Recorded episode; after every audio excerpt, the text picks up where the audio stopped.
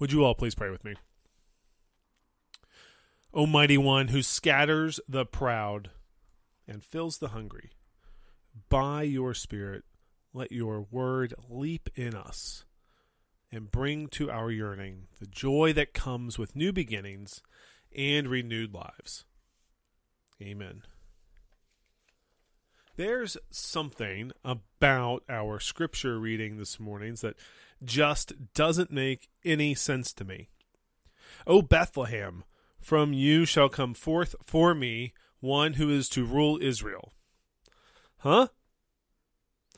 What? From Bethlehem, according to the prophet Micah, who is interpreting the word of God given to him, the one who will rule is to come from Bethlehem. From Bethlehem, the Messiah will come. Huh? I don't know about you, but that doesn't make much sense to me. You know, prior to the birth of Christ, Bethlehem was a place of little consequence. You know, five miles south of Jerusalem, Bethlehem could be called a one donkey town. In the very same way, many questioned whether anything good could come from Nazareth. It is not unreasonable to question Bethlehem in the same way. The Messiah, the one who's going to set Israel free from bondage, coming from a place like Bethlehem? It just doesn't make any sense. Bethlehem had its time to shine in the Hebrew Bible.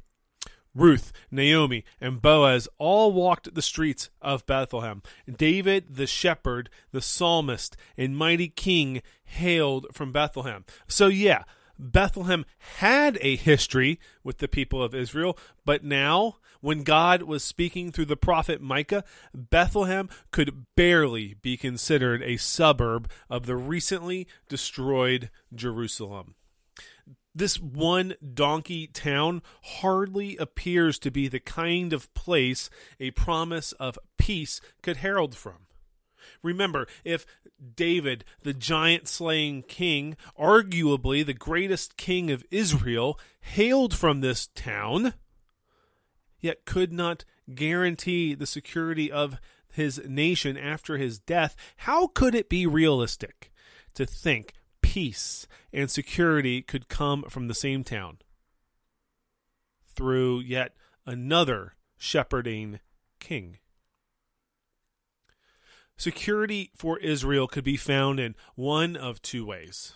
First, submitting to those who are occupying them, or overthrowing their occupiers and establishing peace for themselves by securing their own land by casting out their enemy invaders.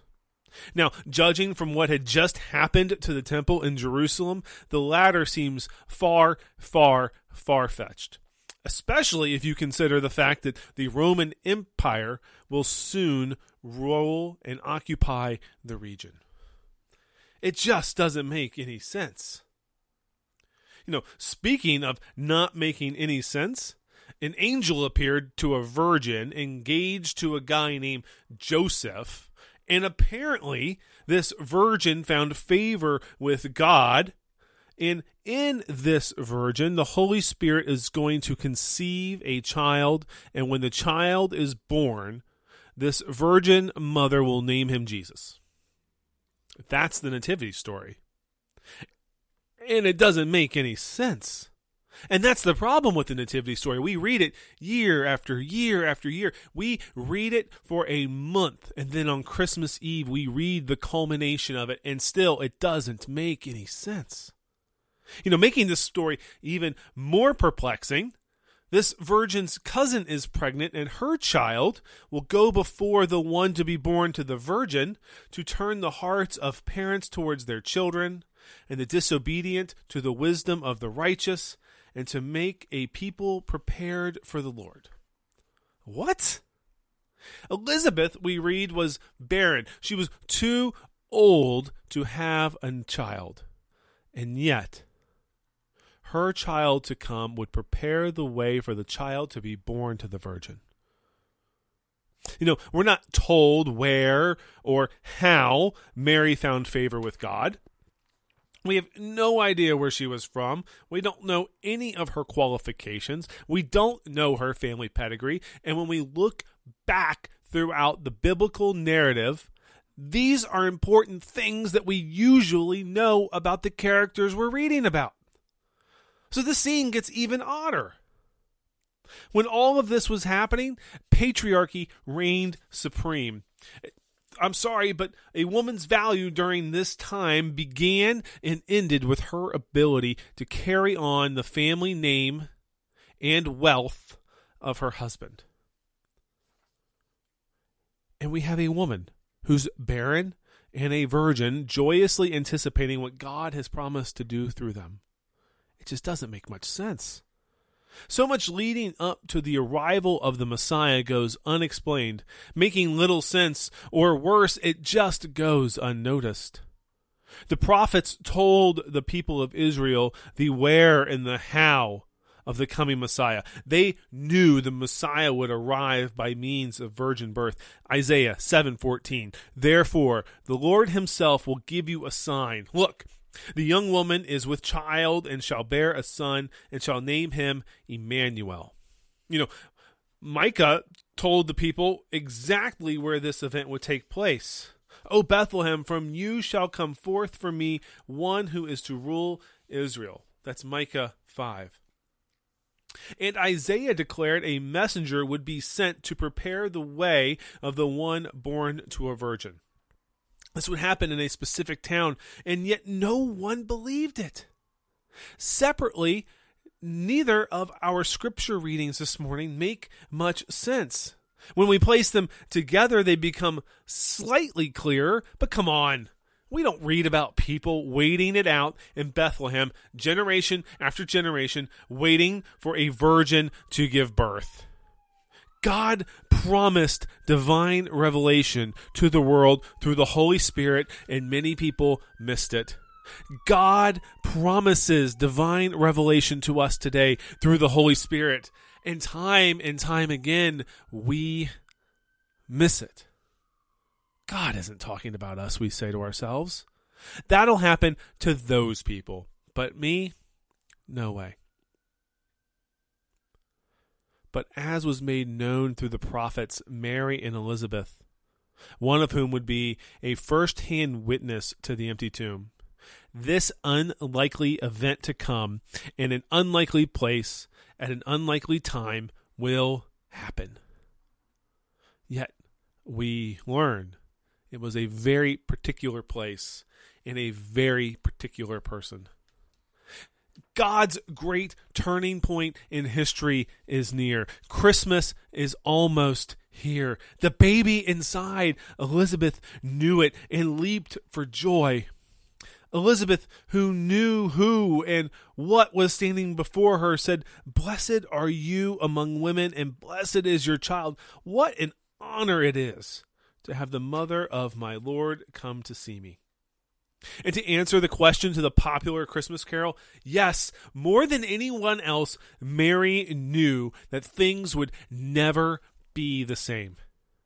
Mary said, My soul magnifies the Lord, and my spirit rejoices in God my Savior. For he has looked with favor on this lowliest on the lowliness of his servant. Surely from now on, all generations will call me blessed, for the mighty one has done great things for me, and holy is his name. His mercy is for those who fear him from generation to generation. He has shown strength with his arm. He has scattered the proud in their thoughts of their hearts. He has brought down the powerful from their thrones, and he has lifted up the lowly. He has filled the hungry with good things and sent the rich away empty. He helped his servant Israel in remembrance of his mercy, according to the promise he made to our ancestors, to Abraham, and to his descendants forever.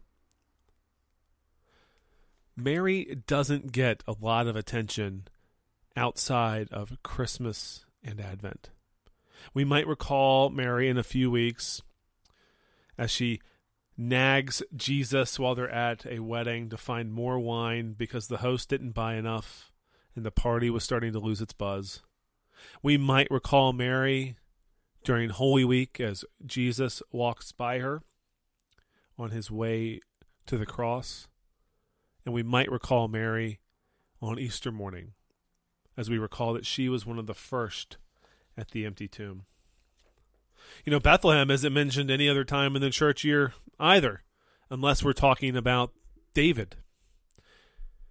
Mary was an unlikely means for the incar- incarnation to take place, and Bethlehem was an unlikely location, and all of this was happening at an unlikely time. You know, it was a time when patriarchy ruled the day. The lowly servant of God was overlooked by all except by the one who created her.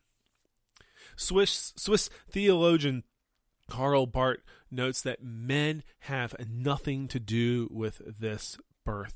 It's not that humankind is simply excluded because, after all, the virgin is there, but the male, as a specific agent of human action in history, with his responsibility for directing the human species, retires to the background.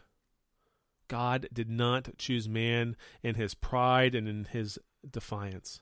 And as man steps back into the background, emerging from it is Mary, God's servant, with these words Here I am, the servant of the Lord. Let it be with me according to your word. God's grace is revealed to us in the most unlikely of places.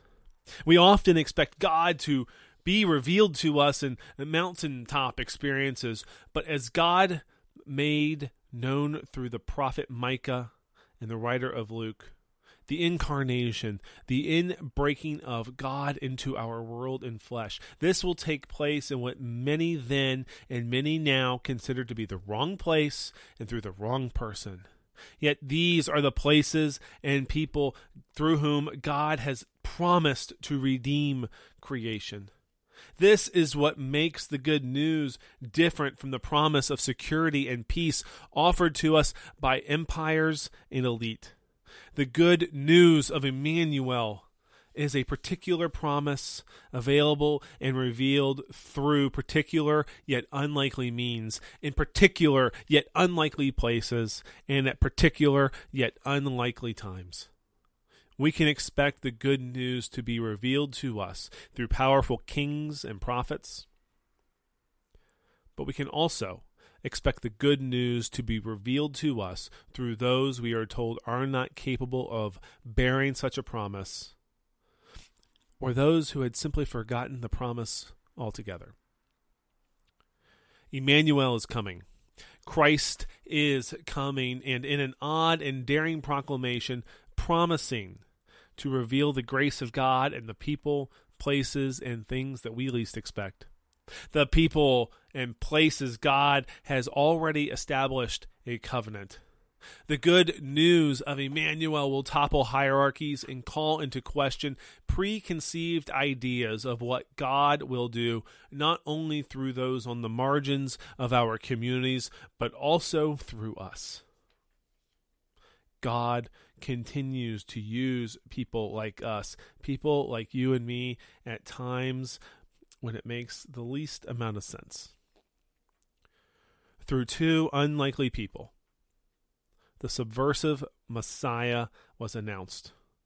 And through an unlikely servant, the inbreaking of God's grace will occur. And in this inbreaking, all creation will bow down and praise God. Thanks be to God. Amen.